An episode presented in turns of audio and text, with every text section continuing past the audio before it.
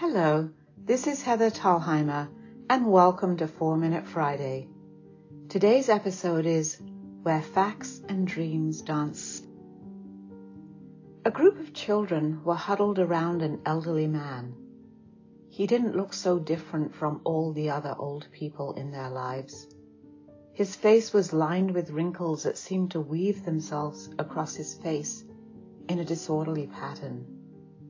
He appeared somewhat unkempt.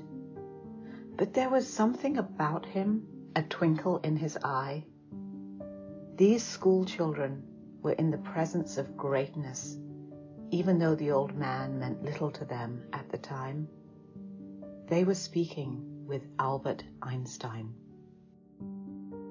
One small boy, in a cheeky way that is commonplace to little boys, piped up, how can I get to be as smart as you? No one thought it was a serious question, except for Einstein. He responded in a thoughtful, authoritative manner, as if addressing a fellow professor. Read more fairy tales. To the children, his response probably seemed as if their question wasn't taken seriously. But Einstein was very serious because he knew, perhaps better than most, the power of the imagination to solve problems. It's not just about what you know, that's the easy part, but finding something new that you can pull out of the realm of the unknown.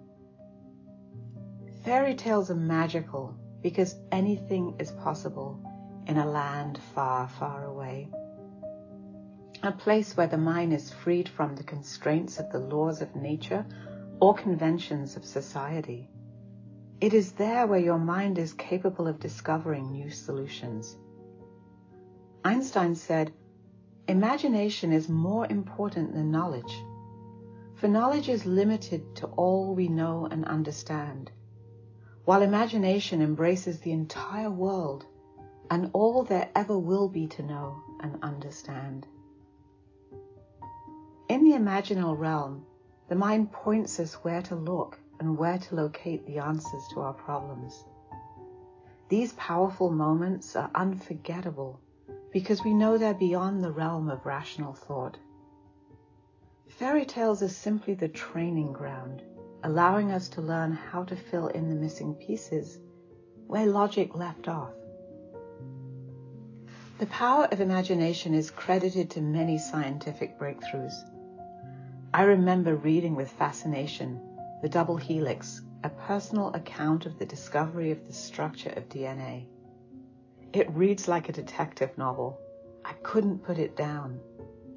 The book is somewhat controversial, but Dr. James Watson wanted to share his own personal adventure of the discovery of the structure of DNA that has revolutionized biochemistry.